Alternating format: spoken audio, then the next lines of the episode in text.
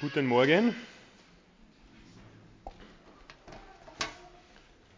Das Musik, die hat noch ein paar Sekunden Zeit, falls ihr drinnen Platz nehmen wollt. Oder bleibt ihr da?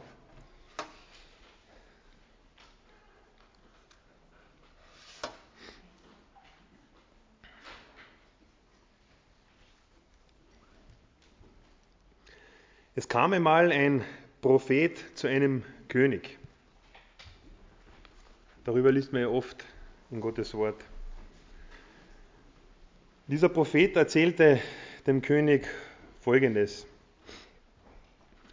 In einer Stadt lebten zwei Männer. Der eine war reich, der andere arm. Der Reiche besaß viele Schafe und Rinder. Der Arme hatte nichts außer einem kleinen Lamm, das er gekauft hatte. Er zog es zusammen mit seinen Kindern auf. Es aß vom Teller des Mannes, trank aus seinem Becher und schlief in seinen Armen. Er behandelte es wie eine Tochter. Eines Tages kam ein Gast in das Haus des reichen Mannes. Doch statt ein Lamm oder ein Rind aus seiner eigenen Herde für den Gast zu schlachten, nahm er das Lamm des Armen, schlachtete es und setzte es seinen Gast vor. Der König, der das hörte, wurde sehr zornig über diesen Mann. So wahr der Herr lebt, schwor er, wer so etwas tut, der verdient den Tod. Er muss dem Armen vier Lämmer für das eine geben, das er ihm, ohne auch nur das geringste Mitleid zu zeigen, geraubt hat. Da sagte der Prophet zum König, du bist der Mann.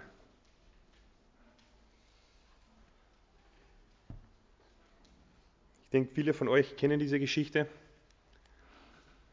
Wer ist der Prophet? Wer ist der König? Nathan und David, richtig. Du bist der Mann, der dem Mann die Frau nahm, wurde in dieser kurzen Geschichte als das Lamm des armen Uriah bezeichnet. Ja, das war das vorläufige Ende dieser tragischen Geschichte im Leben Davids. Er begann Ehebruch mit Bathseba und brachte im Zuge der Verduschung dieser ganzen Sache auch noch den Ehemann Uriah um, einen treuen Soldaten aus der Armee Davids. Wie es zu dieser schlimmen Sünde kam, das hat eine Vorgeschichte. Darüber könnt ihr in 2. Samuel Kapitel 11 lesen. Und es ist auch noch nicht lange her, da hat Hans-Peter eine Predigt gehalten. Das war, glaube ich, 10. Juni. Könnt ihr gern, falls ihr sie nicht gehört habt, von der Homepage downloaden. Äh, sehr hörenswert, die Predigt. Meine Predigt heute ist so quasi der zweite Teil. Seine war damals der erste Teil. Von David stammen ja circa die Hälfte aller 150 Psalmen, vielleicht ein bisschen weniger oder ein bisschen mehr, aber circa die Hälfte. Und es war Martin Luther, der behauptete, diese Psalmen als gesamtes Buch oder als diese fünf Bücher äh, sind eine Bibel in Miniatur. Wer diese Psalmen durchliest, der hört oder der weiß eigentlich alles, was über den Menschen und über Gott zu sagen ist. Und wenn jetzt David die Hälfte dieser Psalmen gedichtet geschrieben hat, dann ist es eigentlich schon erstaunlich, dass Gott einen Ehebrecher und Mörder verwendet, um sein Wort zu einem großen Teil zu verfassen. Und schon interessant, mit wem Gott so seine Geschichte schreibt. Aber mit dem Fall Davids war Gott noch mit David nicht am Ziel, noch nicht am Ende. Das Aufdecken hatte zwischen dem Sündenfalls und Nathans Auftritt, den ich jetzt gerade vorgelesen habe, einen Zeitraum von circa einem Jahr. Und in diesem Jahr hatte David ganz heftige Kämpfe, heftige innere Kämpfe. Und diese heftigen inneren Kämpfe brachte er auch in anderen Psalmen zum Ausdruck. Sie werden auch der Lutherbibel auch ähm, Bußpsalmen genannt. Es gibt sieben Bußpsalmen in den 150 Psalmen. Und meine Predigt geht heute in erster Linie über Bußpsalmen, den Psalm 51 in erster Linie. Ich lese aber jetzt zu Beginn noch den Psalm, ein paar Verse aus Psalm 32 und 38 vor, sind auch Bußpsalmen. Und da kommt dieser innere Kampf, den David hatte in diesem Jahr, der kommt da richtig gut raus. Psalm 32. Als ich mich weigerte, meine Schuld zu bekennen, war ich schwach und elend. dass ich den ganzen Tag nur stöhnte und jammerte. Tag und Nacht bedrückte mich dein Zorn. Meine Kraft, meine Kraft vertrocknete wie Wasser in der Sommerhitze. Psalm 38 vom Beginn weg steht, Gott sei mir gnädig um deiner Gnade willen und vergib mir meine Sünden nach deiner großen Barmherzigkeit. Wasche mich rein von meiner Schuld und reinige mich von meiner Sünde. Denn ich bekenne meine Sünde, die mich Tag und Nacht verfolgt. Sorry, ich bin schon im Psalm 51. Hätte ich doch so einen Kleber dazwischen hinein tun. Psalm 38, Verzeihung. Ich greife vor. Herr, sei nicht länger zornig und strafe mich nicht in deiner Wut, denn deine Pfeile haben mich getroffen und deine Hand liegt schwer auf mir. Weil ich unter deinen Zorn leide, bin ich krank und am ganzen Körper und meine Gesundheit ist dahin, wegen meiner Sünde. Meine Schuld überwältigt mich, sie ist mir wie eine schwere Last. Meine Wunden eitern und stinken, weil ich so dumm und so dumm gehandelt habe. Vor Schmerzen gekrümmt und gebeugt, schleppe ich mich traurig durch den Tag. Rasendes Fieber verzehrt mich und meine Gesundheit ist dahin. Ich bin erschöpft und am Ende meiner Kraft. Vor Qual kann ich nur noch stöhnen und schreien.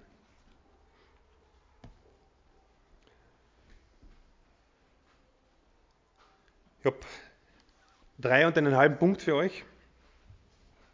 Der erste Punkt, wie Sünde zu erklären ist. Wenn man die Geschichte Davids in den Büchern Samuel, in den Büchern der Könige und in den Chroniken liest, und vor allem natürlich auch in den Psalmen, würde man eigentlich meinen, ein Mensch, ein Mensch, der so innige, sehnsüchtige und tiefe Beziehung zum Herrn sucht und sie auch hat, dem kann eigentlich nichts aus der Bahn werfen. David hatte so viel mit seinem Gott erlebt, ganz praktisch im Alltag. Er wurde ja von Saul verfolgt über lange Zeit hinweg. Er wurde von ihm geführt und geleitet. Er konnte direkt mit ihm sprechen, auch als Feldherr. Was hat er zu tun? Was soll er, was soll er konkret machen? Da hat ihm Gott direkte Antwort gegeben. Er kannte die Gebote Gottes. Er gehorchte seinen Gott. Er liebte seinen Gott. Ja, Gott war für ihn das Wichtigste in seinem Leben. Und dann diese Entgleisung, diese Schmach, dem Gesalbten Gottes, dem König von Israel, gerade ihm, wäre es vermeidbar gewesen, dieser scheinbar blinde Fleck mit den vielen Frauen in seinem Leben? Im Vers 7 des 51. Psalmes, ich springe bei den 51. Psalmen ein bisschen hin und her, gibt also keine Chronologie jetzt. Im Vers 7 des 51. Psalms spricht er eine sehr tiefe Wahrheit im menschlichen Leben an. Spricht er davon, ich bin als Sünder geboren und meine Mutter hat mich in Sünden empfangen. Das heißt,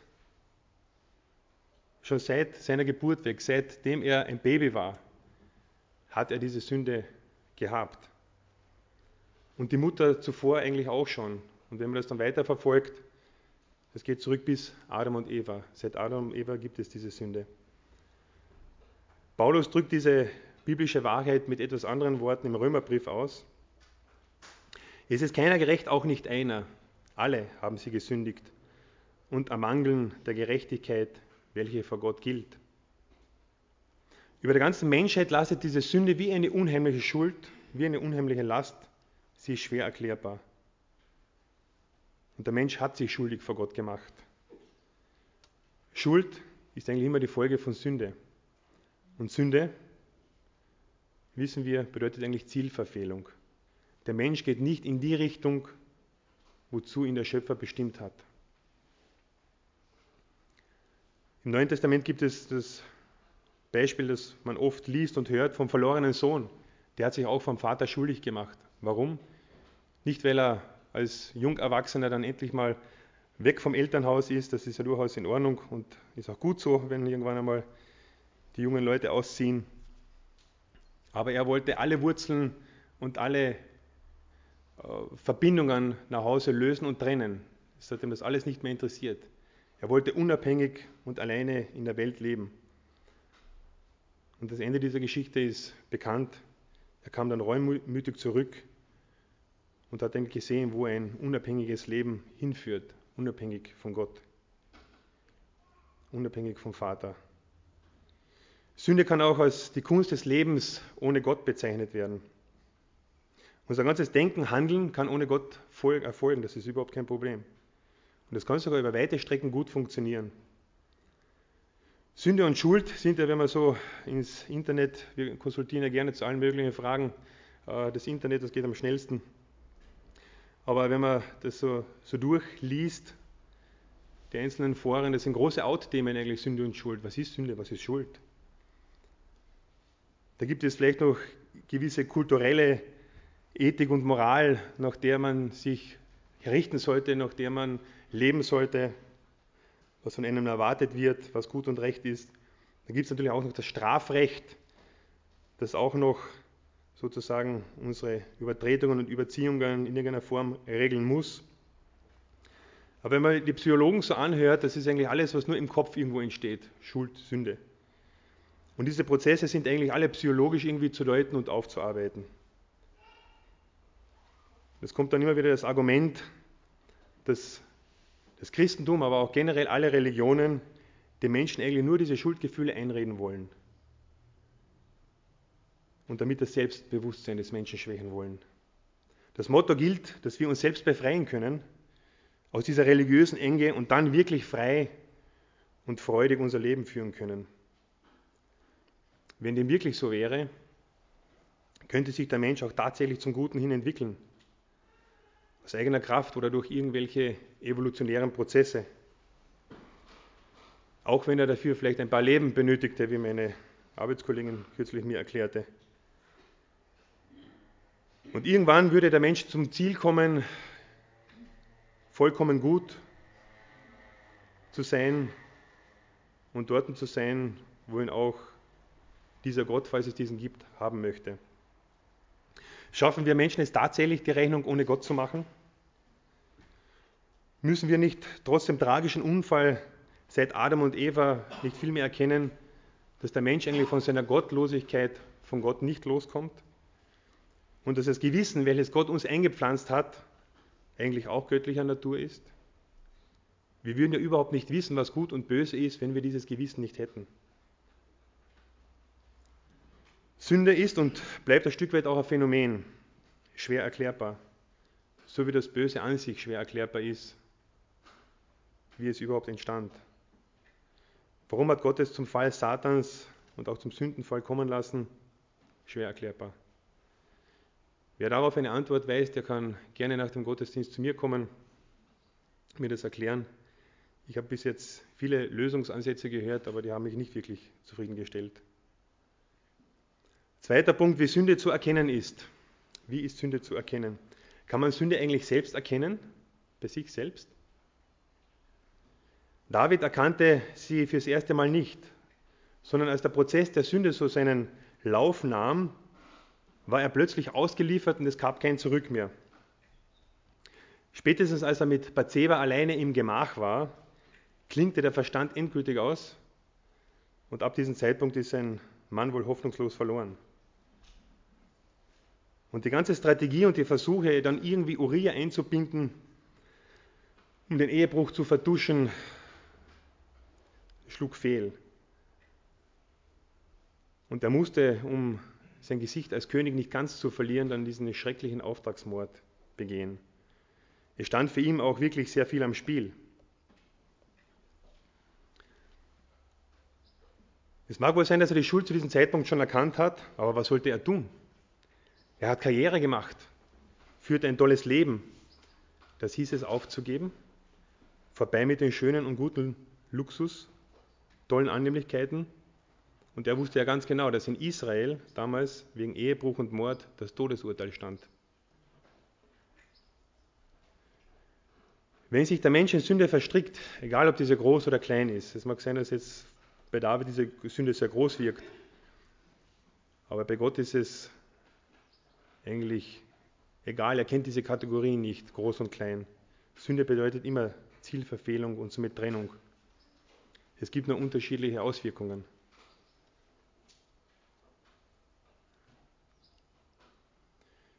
Die körperlichen und geistlichen Kämpfe, die der Sünder aussteht, die David damals ausgestanden hat, die können psychosomatische Störungen verursachen.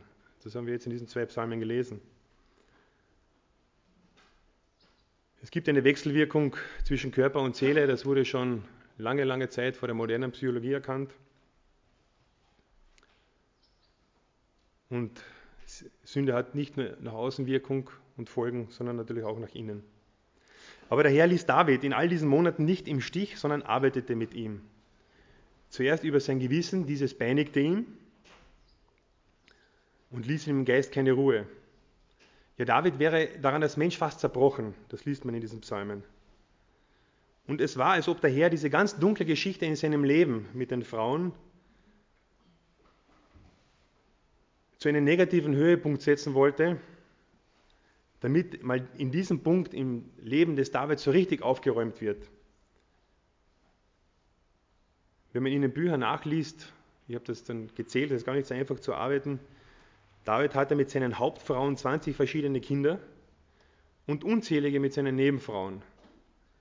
Also er war kein Mann von Traurigkeit, wie man so schön sagt. Und Gott hat hier einen negativen Höhepunkt gesetzt und räumte hier in seinem Leben auf. Und dann ging es zum richtigen Zeitpunkt ins Eingemachte. Ja, Gott stellte ihn eben, wie im 2. Samuel 11 berichtet wird, zur Rede über den Propheten Nathan. Diesem Nathan muss es wohl etwas mulmig zu wesen, äh, zumute gewesen sein, als er zu David ging mit dieser Botschaft, weil er wusste ganz genau, David, das ist der König. Und der König sagt an, was zu tun ist. Und er fürchtete um sein Leben. Denn David wollte alles vertuschen. Aber wenn der Mensch dann reif ist, zu einem, einem gewissen Zeitpunkt aufgedeckt zu werden, dann kommt der Heilige Geist, der große Aufdecker, und deckt auf. Und das macht er nicht nur bei David so, das macht er eigentlich bei jedem von uns. Der Herr kommt immer zum richtigen Zeitpunkt. Er hat ein genial göttliches Timing und es macht einen Bank in unserem Leben der Vorhang geht auf, es kommt die große Erkenntnis. Es wird alles zu seiner Zeit aufgedeckt und ans Licht gebracht. Und das nicht deshalb, weil Gott Gefallen daran hätte und es ihm Spaß macht, uns zu malträtieren und zu ärgern. Nein.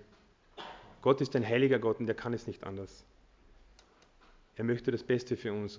Und es ist das Beste, dass Sünde in unserem Leben aufgedeckt wird.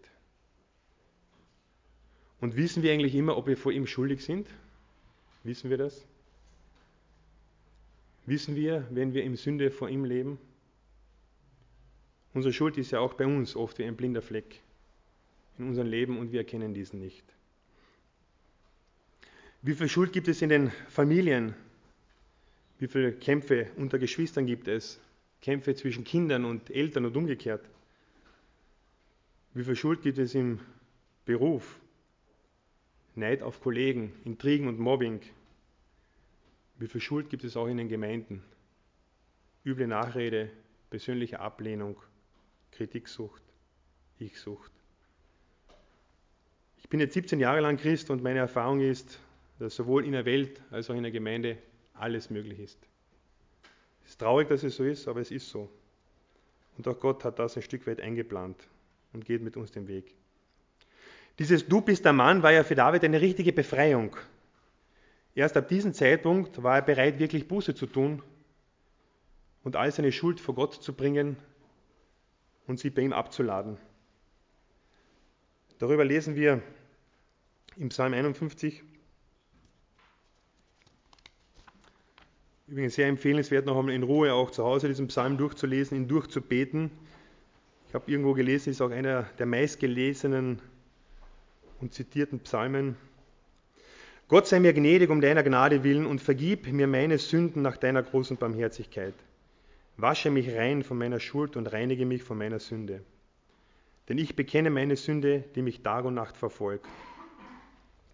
Gegen dich allein habe ich gesündigt und getan, was in deinen Augen böse ist. Gegen dich alleine habe ich gesündigt. Das finde ich eigentlich eine interessante Aussage. Hat er nicht gegen Menschen gesündigt? Hat er nicht gegen Bathseba gesündigt, ihren Mann genommen? Hat er nicht gegen Urias Familie gesündigt?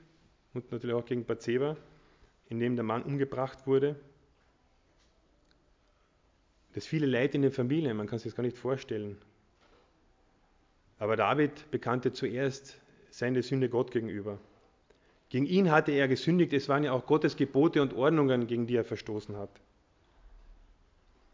Was würde es bei uns persönlich ändern und bewegen, wenn wir unsere Sünden auch als Sünden gegen Gott ansehen würden und sie vor Gott bringen würden?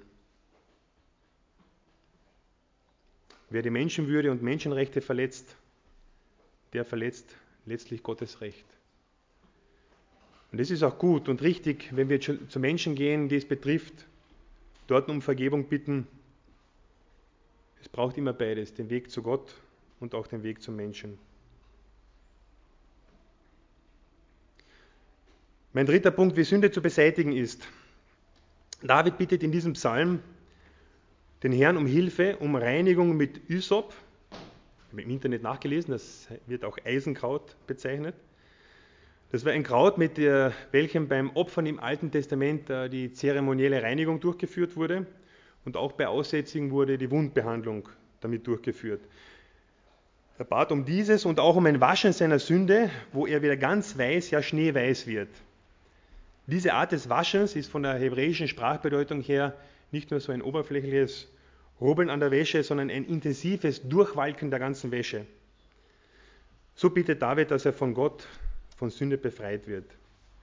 Er hatte diese Qualität einer tiefen, geborgenen Beziehung mit seinen Herren jahrelang erlebt und durchlebt und möchte diese wieder erleben und haben weil er erkannte, dass es die wichtigste Sache in seinem Leben war und auch weiterhin bleiben soll.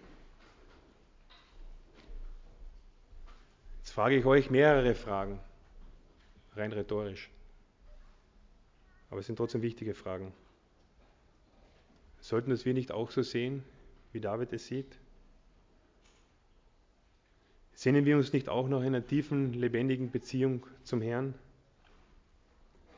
Haben wir diese vielleicht über, Jahre, über die Jahre hinweg verloren durch verschiedenste Begebenheiten im Leben? Wann hast du das letzte Mal in deinem Leben aufgeräumt und vor dem Herrn Buße getan? Hast du das je schon in deinem Leben gemacht? David hat seine Sünde beseitigen lassen, indem er zu Gott ging und von Herzen um Entlastung und Befreiung bat. Er tat es nicht aus Berechnung, als Kalkül, damit er weiterhin König bleibt und es ihm gut geht, sondern er war zerbrochen.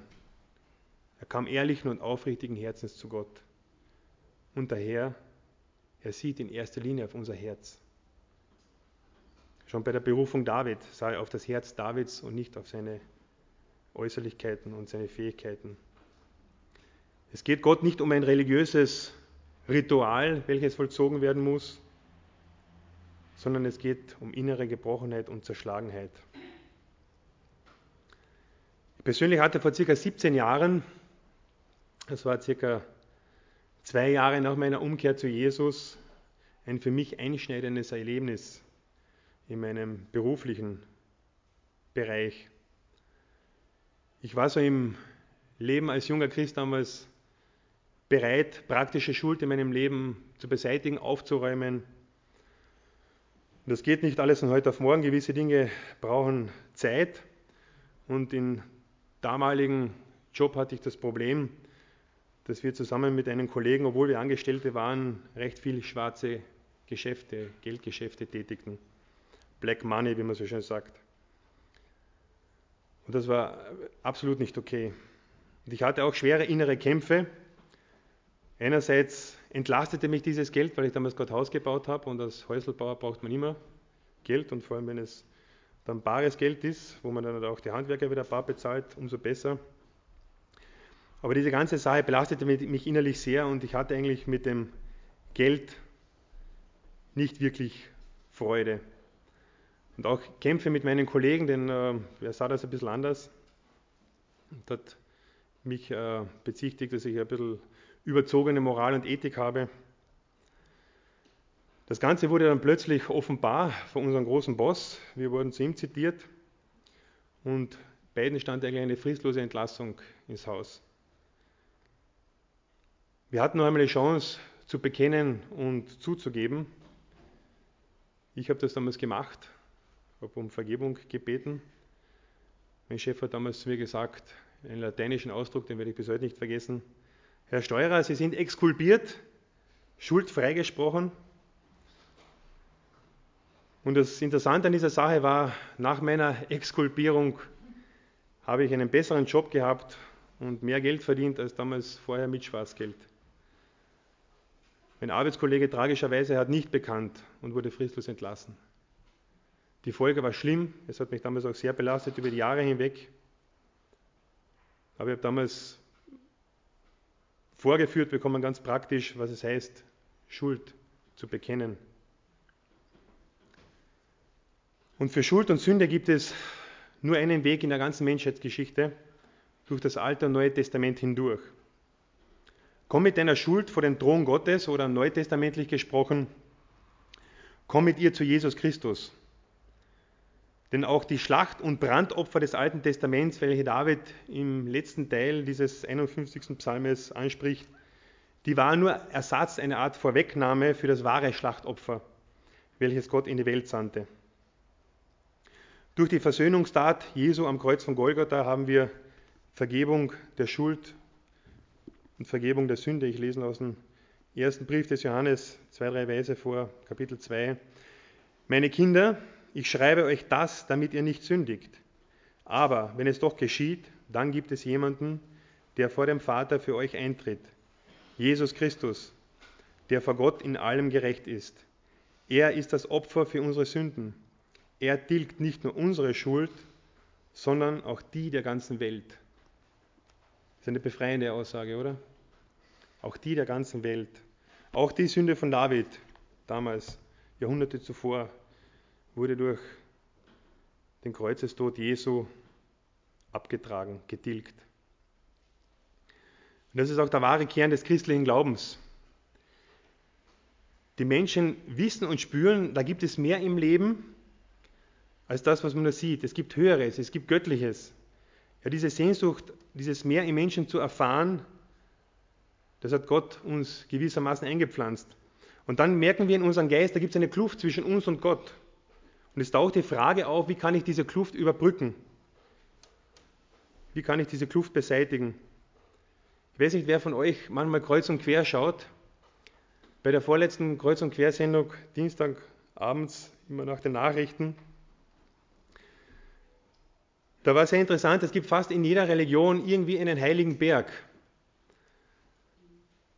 Und es gibt einen Berg, auf den die Leute rauf müssen, weil sie dann glauben, Gott näher zu sein, ein paar hundert Meter oder ein paar Kilometer näher, weil Gott ja im Himmel wohnt.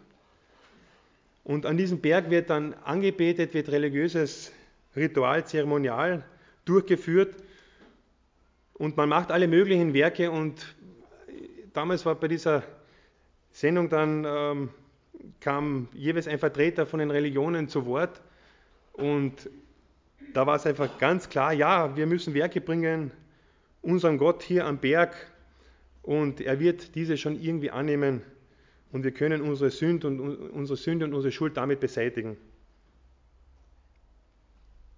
Man weiß aber nie, ob es genug ist. Das war die klare Aussage aus allen Interviews, die damals gemacht wurden. Übrigens auch im herkömmlich christlichen sind ja Berggottesdienste, ist ein Stück weit ein Pendant dazu, auch recht modern. Wir haben ja auch schon manche gemacht und die sind sehr, sehr gut besucht, wonach äh, ja, in die Kirche kommt faktisch fast keiner mehr, aber zum Berggottesdienst sind dann alle da, weil sie glauben, so Gott näher zu sein. Letzte Woche auch bei Kreuz und Quer, ich habe das noch nie gehört, ich weiß nicht, ob das jemand von euch schon mal gehört hat, äh, da hörte ich, du musst Kabbalist werden. Also nicht Kannibalist, sondern Kabbalist. Ganz interessant, Madonna, die Sängerin, hat das äh, salonfähig gemacht in den letzten Jahren. Die hat überhaupt jedes Jahr irgendeine neue religiöse Linie gehabt und jetzt war sie halt einmal ein Jahr lang kabbalistisch.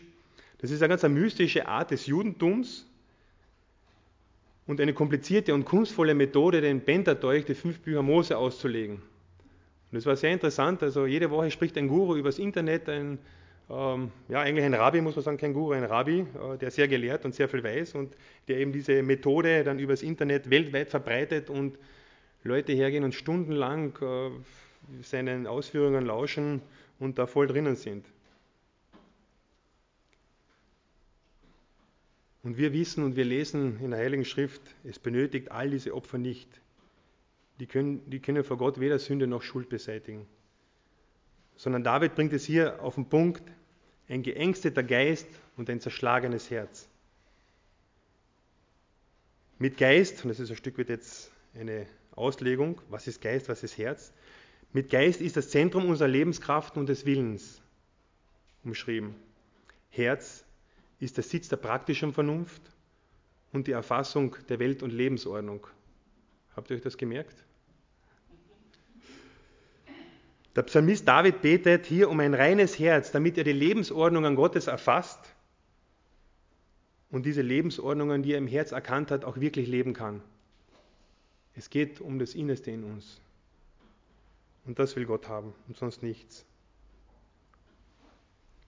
Und Gott geht es nicht um Behandlung seiner eigenen Neurose, wie ein Lehrer, den ich jetzt wieder vor längerer Zeit mal traf, mir erklären wollte, und am Ende des Tages ganz groß rauszukommen und den Menschen ganz klein zu machen. Nein, es geht ihm um die Herzenshaltung, die einfach notwendig ist, dass Gott in der Lage ist, Schuld in unserem Leben zu löschen und sie tilgen zu können. Das eigene Ich, der Ego, soll aus unserem Zentrum des Lebens heraus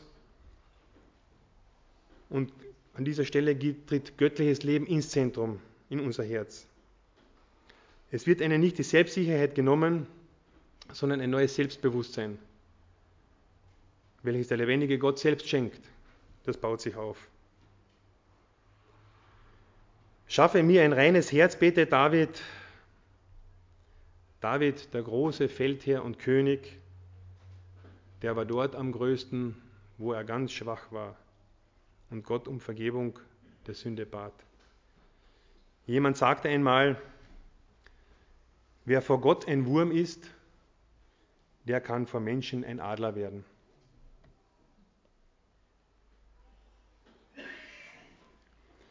Ist Sünde und Schuld vor Gott und den Menschen erst einmal beseitigt, da gibt es eine Riesenerleichterung. Der erfahrene Freispruch erzeugt tiefen inneren Frieden. Es kann ein Freiwerden von Gebundenheiten sein, eine Versöhnung mit einem Menschen oder einfach eine neue Lebensqualität welche in tiefe Dankbarkeit Gott gegenüber mündet. So kurz der halbe Punkt. Bei David lesen wir im Psalm 51, Verse ab 15 und 16 ist das und 17. Dann will ich die Gottlosen deine Wege lehren, damit die Sünder zu dir zurückkehren. Vergib mir, dass ich Blut vergossen habe, Gott, mein Retter, dann werde ich singen und jubeln über deine Vergebung. Herr, öffne meine Lippen, damit ich dich lobe. David, der hat in dem ganzen Dilemma seiner eigenen Misere, die er hier erlebt hat, erfahren, wie wertvoll es ist, Vergebung zu erfahren, wie wertvoll es ist, Befreiung zu erfahren von all diesen Laster und Verfehlungen. Und er hat das auch tatsächlich und wirklich so erlebt. Und jetzt ist er bereit, hinauszugehen und diese frohe Botschaft, dass er Erlösung, Erleichterung erfahren hat, an Menschen weiterzugeben, die sich auf ähnlichen Irrwegen befinden, Wegen, die der Mensch auch ohne Gott geht. Jetzt wird er zum Evangelisten. Er will die Übertreter die richtigen Wege lehren. Er will Gottes Gerechtigkeit aufzeigen. Und er will den Menschen zeigen, dass es bei Gott Sieg gibt und dass Gott der Sieger ist. Es wäre schön, wenn unsere Politiker, habe ich mir gerade in diesen Tagen gedacht, auch so eine Umkehr erleben würden, so wie der König David es erlebt hat. Was würde es in diesem Land bewegen? Doch was passiert? Beschwichtigung, Vertuschung. Aber auch da wird Gott zu, seiner Zeit, zu seiner Zeit aufdecken. Da bin ich zutiefst davon überzeugt, auch wenn wir davon vielleicht nicht so überzeugt sind. Aber er tut zu seinem Zeitpunkt das Richtige. Was würde es bei uns als Gemeinde bewegen? Und ich habe äh, in einer Auslegung irgendwo gelesen, das könnte das Geheimnis einer evangelistischen Gemeinde sein. Wenn du, wenn wir Sünde vor unseren Gott bekennen, voreinander bekennen, so wie David sie bekannt hat, dann wird es daher auch segnen. Also meine ganz praktische Empfehlung aus dieser Predigt ist, mach selber einmal für dich einen, einen Buß- und Bettag, wo du den Psalm 51 lernen auswendig. Vielleicht für einen Hans-Peter, da gibt es ja eine Gruppe, die jetzt Psalmen oder die überhaupt äh, Bibelverse auswendig lernt. Psalm 51 auswendig zu lernen und ihn von Herzen zu beten. Also das kann wirklich was bewirken und bewegen. Oder eine Empfehlung als, an uns als Gemeinde, an die Gemeindeleitung.